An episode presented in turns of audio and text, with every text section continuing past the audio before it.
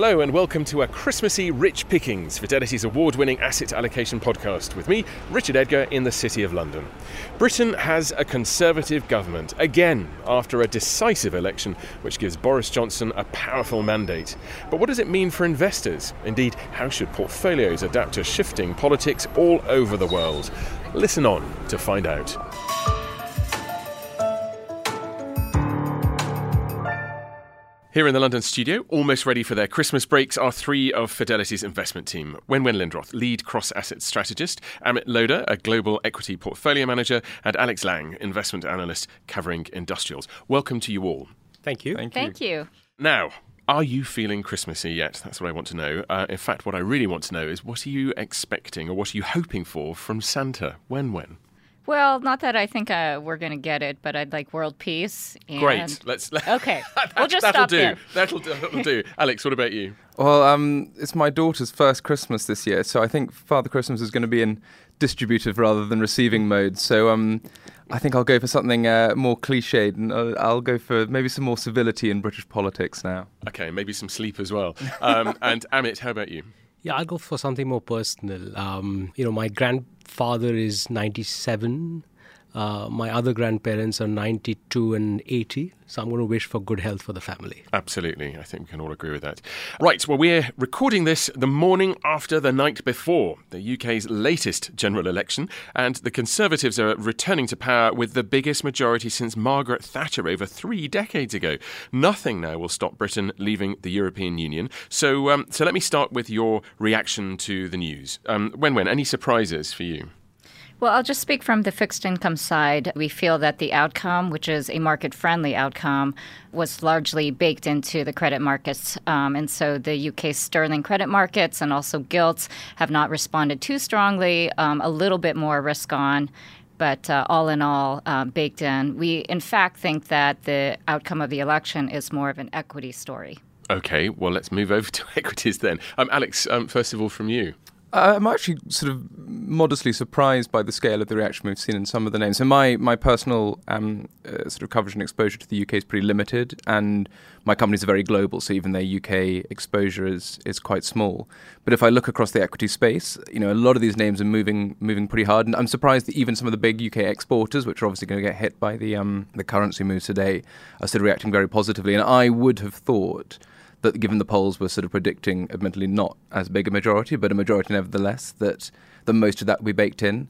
And I think it probably speaks to the the lack of trust that people have increasingly built up in polls and their predictive power. Mm. Okay, Amit, how about you? Um, what's the impact on portfolios? Um, have you been making any changes this morning in, in response? Yeah, I think, um, you know, as Wenwen said, uh, these results are very equity market positive. Um, I think from my perspective, you know, I've been overweight the UK because of valuations.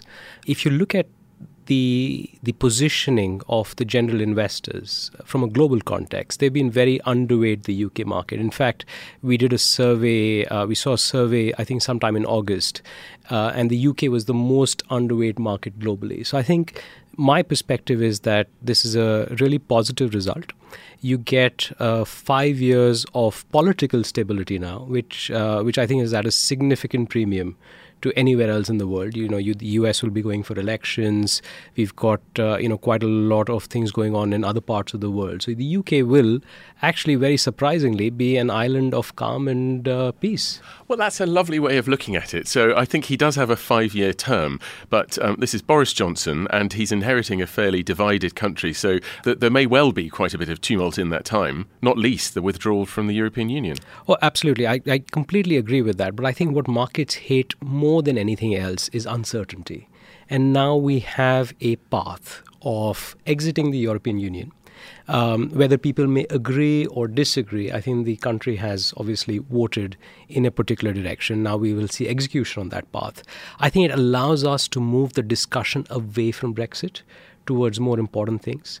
Um, I think it is quite clear that we will you know, from a global perspective, I think there's a, there's a move more towards uh, fiscal policy versus monetary policy. Okay, okay. Well, I'm going to move us away from Brexit and, and those things as well for now. We'll come back to them in just a moment. Yep. But we're going to take a longer view of where markets and the global economy are. Um, I spoke earlier to one of our multi asset assistant portfolio managers, Ian Sampson. I'm sitting with Ian under the Christmas tree in the Fidelity canteen sort of metaphorically speaking anyway. Ian, happy Christmas to you. Um, as we approach the end of 2019, uh, what is going on with our proprietary models, in particular the Fidelity leading indicator, the FLI? So the Fidelity leading indicator is still in that top right quadrant, as we call it, which is where you want to be, growth positive and accelerating. But what's interesting is even as markets get very, very much more optimistic about the, the prospects for a cyclical recovery, actually the, the FLI growth reading is kind of plateauing out, leaving acceleration kind of drifting back down towards zero. So it seems like uh, we're reaching a bit of a, a bit of a plateau.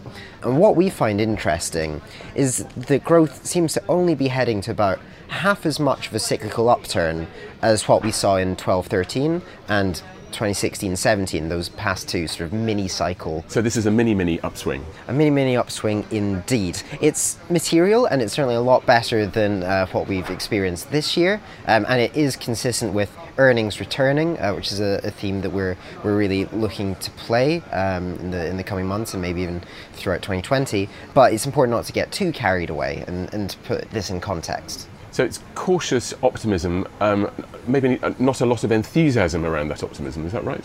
Well, it it all depends, um, and it depends um, how optimistic markets get. Um, so there's no doubt that, in my mind, growth will be reasonably solid next year and better than it was this year. But as long as markets don't get too far ahead of themselves, that's a good story. But you do need to just be a bit more cautious. Uh, just a bit more detail on the on the FLI. Um, which of the components uh, that contribute to the overall figure, uh, which of those is particularly interesting? This month? So, business surveys continue to edge into that top right, uh, which we hadn't seen for, for quite some time. So, things like global PMIs finally showing signs of bottoming, um, particularly in the, the industrial sector and particularly outside the US. And interestingly, also in, in commodities, um, you're starting to see a broadening out of, of green shoots. Again, more in survey based indicators. So, the manufacturing recession that we've been talking about, that's coming to an end? I think that is probably the case, yes. Um, and generally, where industry goes, the service sector tends to follow. So while you could still see some softening in, in the consumer, say in the US, as we head into 2020, and you know some cyclical weakness in, in service sectors, generally we'd expect them to pick up with a two or three month lag after the pickup in manufacturing begins. Right, so that's the, the near term forecast, but tis the season, Ian, to be asking economists like you to look into your crystal ball and tell us perhaps this time next year, where would you be putting your money? Well, that will all depend on the outcome of the first uh, bilateral between President Bernie Sanders and Xi Jinping. You as think? they try and. Uh, well, of course, what I mean by that is that the outcome of the US election will be incredibly important. Um, that will certainly set um, market sentiment. But I think what's interesting is if we only do get this half a cyclical upturn, and I think that's quite likely to be the story of next year given the limited policy response that we've seen this year, given that there's a lack of spare capacity in, in economies. As we come to the end of 2020 and look into 2021, we might actually be on the, the cusp of another downturn, but with bond yields still quite low and so really limited scope for, for yeah another round of monetary easing to, to keep the cycle going just that bit longer. Um, so that might be the story as we start looking into 2021. Ian, thank you very much indeed. Thank you, Richard. Right, Amit, you're a global equity investor. Um, does what Ian had to say there make you optimistic for the year ahead? Yeah, definitely. I think you know there are quite a few things to look forward to. I think we have PMIs starting to bottom out. I think you are likely to see an inventory restocking cycle, which should generally be more positive for earnings. Um, so you know, we, over 2019, most of the market gains have been driven by multiple expansion, which is you know earnings haven't gone anywhere, but markets have gone up. Hopefully, we get a catch up in that in 2020. So I think all the things that Ian mentioned should give us a little bit more optimism for market direction in 2020. Well, Wenwen earnings returning, um, that's the, the sort of phrase that Fidelity is, is going with really in, in our outlook for, for 2020. Um, what, what are the drivers that you see for that? Uh, well, to echo uh, what Amit is saying, earnings are looking to go up uh, in 2020. Um, and specifically, we're going to be taking a closer look at energy, tech, and U.S. consumer discretionary as the three areas where our estimates are, are going up substantially so 2020 does pose sort of a easier comp versus 2019 than 2019 did versus 2018. So we should acknowledge that part of it is just because 2019 earnings were uh, weak or slightly down versus the previous year. 2018 having been supported by U.S. tax reform uh, and the inventory cycle as well. From a bigger picture perspective, um, if indeed the manufacturing sector is plateauing out, we could start to see some strength in revenues come through that mechanism. Also, very importantly, with uh, coordinated central bank easing around the world, that supports housing markets. And in particular, um, that is the mechanism for easier rates in the US and China to feed through to the real economy. So, with easier monetary policy in those two big countries, as well as some fiscal stimulus and easier policies um, on housing in China in particular, that should feed through the property sector and then all of the implications beyond that. Okay, and all of you have mentioned manufacturing, so I, I must come to you, Alex, and, uh, and ask you about it. Do you um, agree? You seeing the, the, the, you know is it a strong um, recovery from um, the manufacturing recession, or is it still early days? Uh, so my view was always that this this down cycle we've seen would be more of a sort of a, a mid-cycle correction. You know, particularly as as Amit was saying, sort of inventory led. I didn't feel that there was a real structural reason necessarily why manufacturing would go into a downturn. And actually, if you look at many uh, sort of historical metrics, things like uh, capital intensity in, in the developed market is still actually relatively low, and they're sort of sitting, you know, not a huge amount recovered from from the deep industrial recession we saw in 2015 on the back of the oil crisis. So I felt that the downturn wouldn't be that severe, and I, I, have some sympathy with, with Ian's view that as a result, the sort of upcycle probably doesn't reach the, the heights we've seen in, in some previous examples. I think from an equities perspective, there are odd nuances to being an industrials analyst. And if you look historically, you only really make positive returns when uh, growth is negative and you buy at that point. And actually, if you buy when growth is very good, generally, actually, your returns are quite poor because these are naturally mean reverting uh, cycles. So when things are very good, at some point, they're going to get worse and, and vice versa. And I think that means it's actually quite a difficult time from that perspective because 2018 was a year of, as they called it at the time, synchronized global growth, and the sector didn't work. 2019 has been a year of downgrades, and the sector's actually worked very well because it's re rated into those downgrades.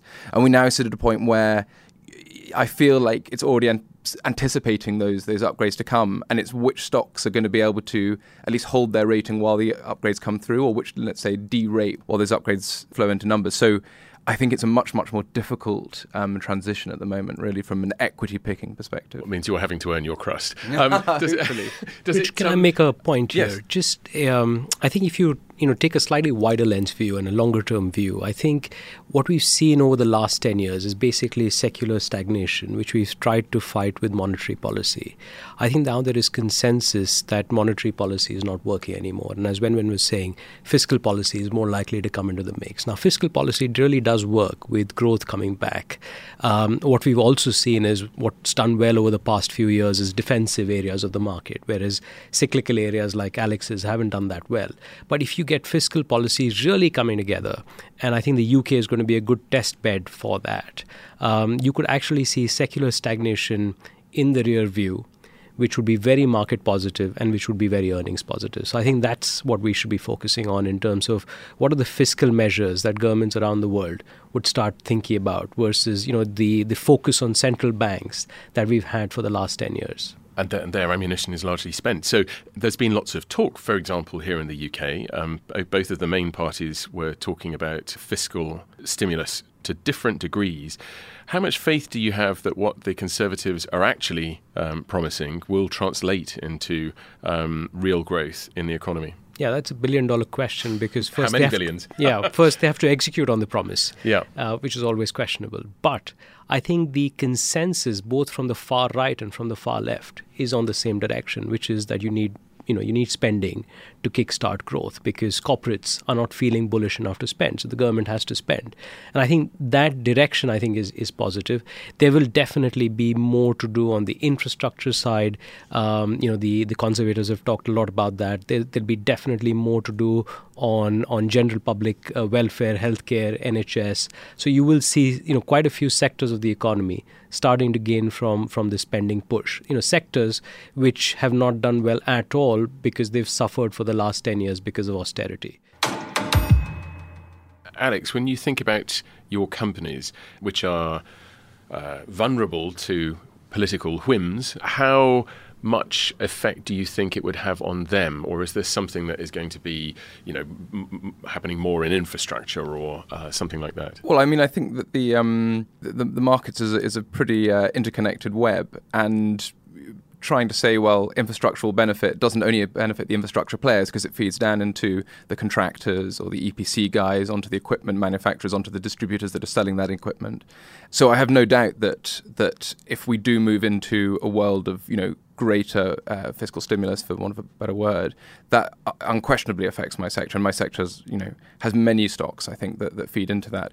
And I think there are there are new means to sort of direct, I think, government policy. I mean, I, I do think that moves towards a sort of green you know, green deals, uh, the, the recent green budget in Germany set standards for infrastructure targets that have very sizable implications. I mean, if you take the rail sector, for example, we've seen, you know, Greta Thunberg um, sailing across the Atlantic because she doesn't want to catch a flight, and we have seen like genuine reductions in, in particularly the Nordic countries thanks to, to flight shame.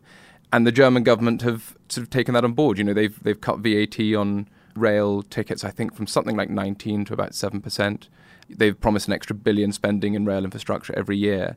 And so, for a company that sells trains, you know there are a number of those in, in, in Europe. That's a that's a direct feed into into potentially a yeah a fiscally led market. That's quite a European picture, though, isn't it? Uh, Wenwen if I ask you about the states, um, 2020 is an election year, and there are two very different palettes of, uh, of, of colours um, being being offered, politically speaking, by the uh, the Democrats as opposed to uh, to Donald Trump. How are you approaching um, this year, and what might happen in November?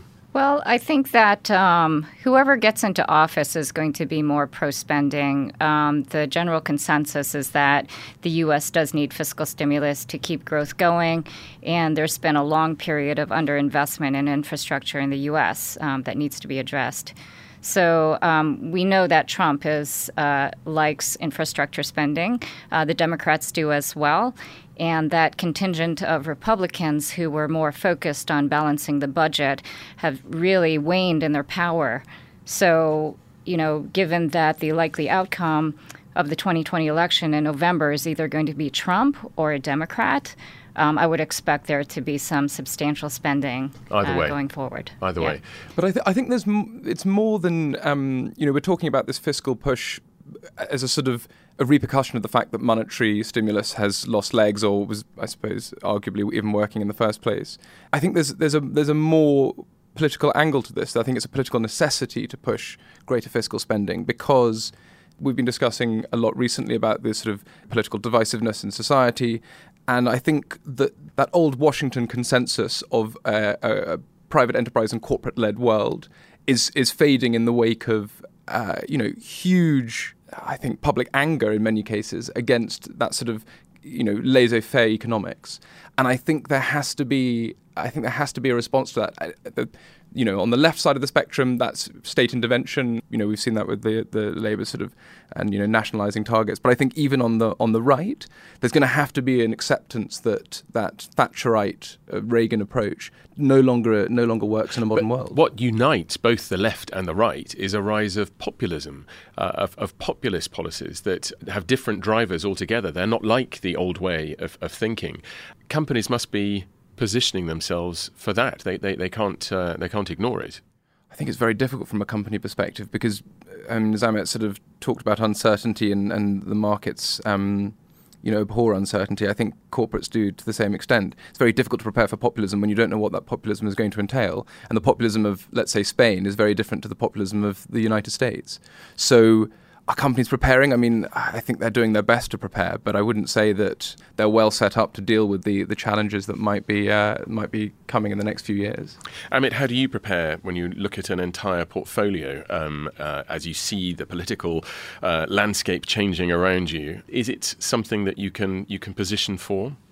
I think um, you know Alex makes some great points, and if you think about the next decade, you know this decade country selection has not been that important but I think, given we are moving into a, a, world where there is more fiscal stimulus, you know, what governments do, what policies governments have, the intervention from politicians becomes a lot more important. And therefore, I think country selection will become a lot more important. I think if you are thinking about, uh, you know, things from a company perspective, I would say, you know, just backing what Alex said, we need to be very careful of companies which we may like today because they are making supernormal profits, which you would call you know some of these unregulated monopolies, but I think they risk significant regulation from governments because they are in the crosshairs of all the things that that we talked about in terms of populism. So well, technology is an obvious one. Technology is exactly yeah. an obvious one. So so I think we as investors need to be very careful to understand the impact of politics on companies, something that we may not have been doing too much of over the last 10 years. But it's a skill set that I think we need to be thinking a lot more about, developing a lot more as, as things go along. Populism could be good and it can be bad for corporates. It, it could be a double edged sword, really. Um, and so, on so one. good for whom? Well, I mean, it would be good from a top line perspective if fiscal stimulus for example, in the U.S., you know, spurs more spending on bridges, roads, infrastructure, greenification of the economy. Utilities, for example. Utilities, yeah, and those stocks energy. have done very well this year, yeah. indeed. And so, if we can generate inflation and growth through fiscal stimulus, government investment, that's really positive for the economy and for corporates. Um, but populism, on the other hand, is also going to probably take a good look at the margins and the um, allocation of profits between capital and labor. Um, so we've already seen wages going up in the U.S. this year, and I think that's a trend that's going to just continue apace um, no matter what happens because of populism and because of the declining share that labor has taken over the last couple of decades. So, from a margin perspective, and also potentially from um, a valuation perspective, we could see pressure on corporates. Uh, but then we may eventually see other valuation methods for investors to pick their stocks. Um, so that's a that's a whole different um, ball game, isn't it?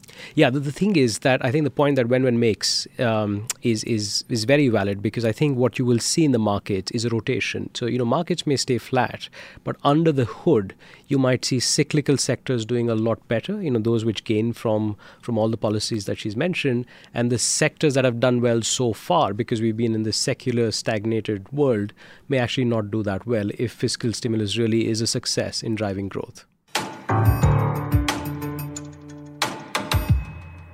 We are now going to play hot cakes and hot potatoes, our fantastic Rich Pickings parlour game. Uh, what would you buy like a hot cake? What would you drop like a hot potato?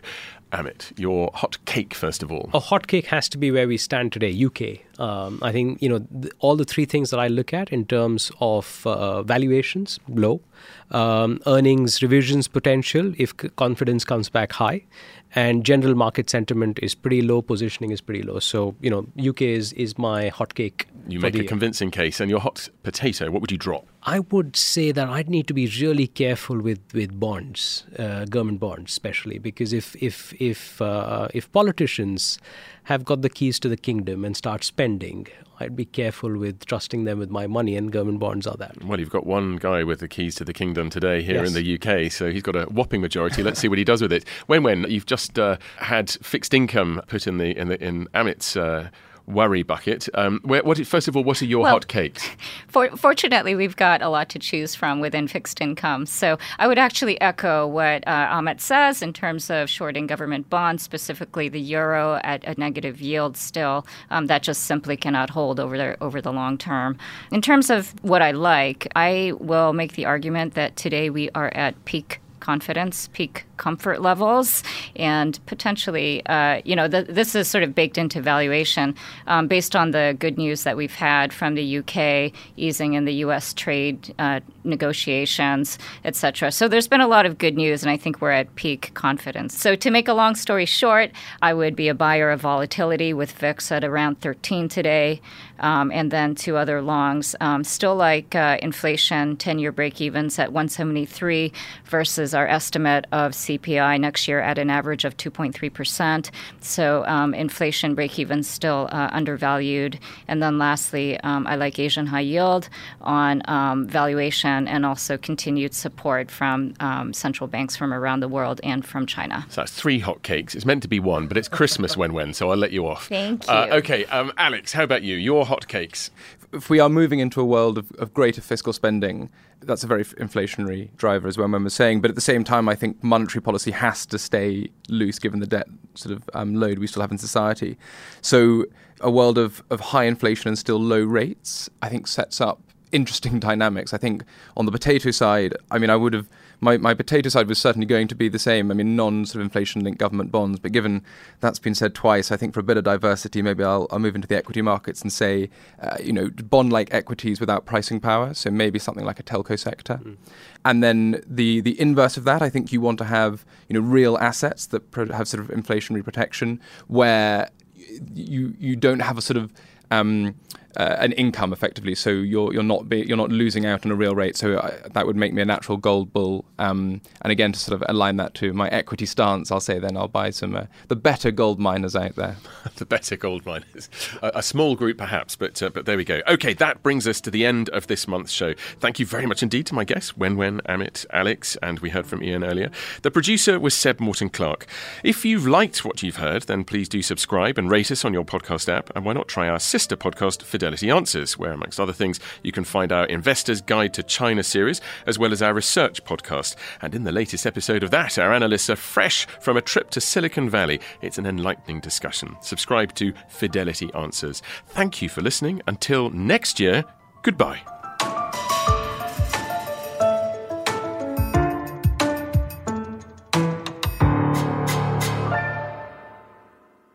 This podcast is for investment professionals only and should not be relied on by private investors. This podcast is provided for informational purposes only and is intended only for the person or entities to which it is sent. It must not be reproduced or circulated to any other party without prior permission of Fidelity. The value of investments can go down as well as up, so you may get back less than you invest. For other important legal notices, please see our website professionals.fidelity.co.uk forward slash about hyphen fidelity.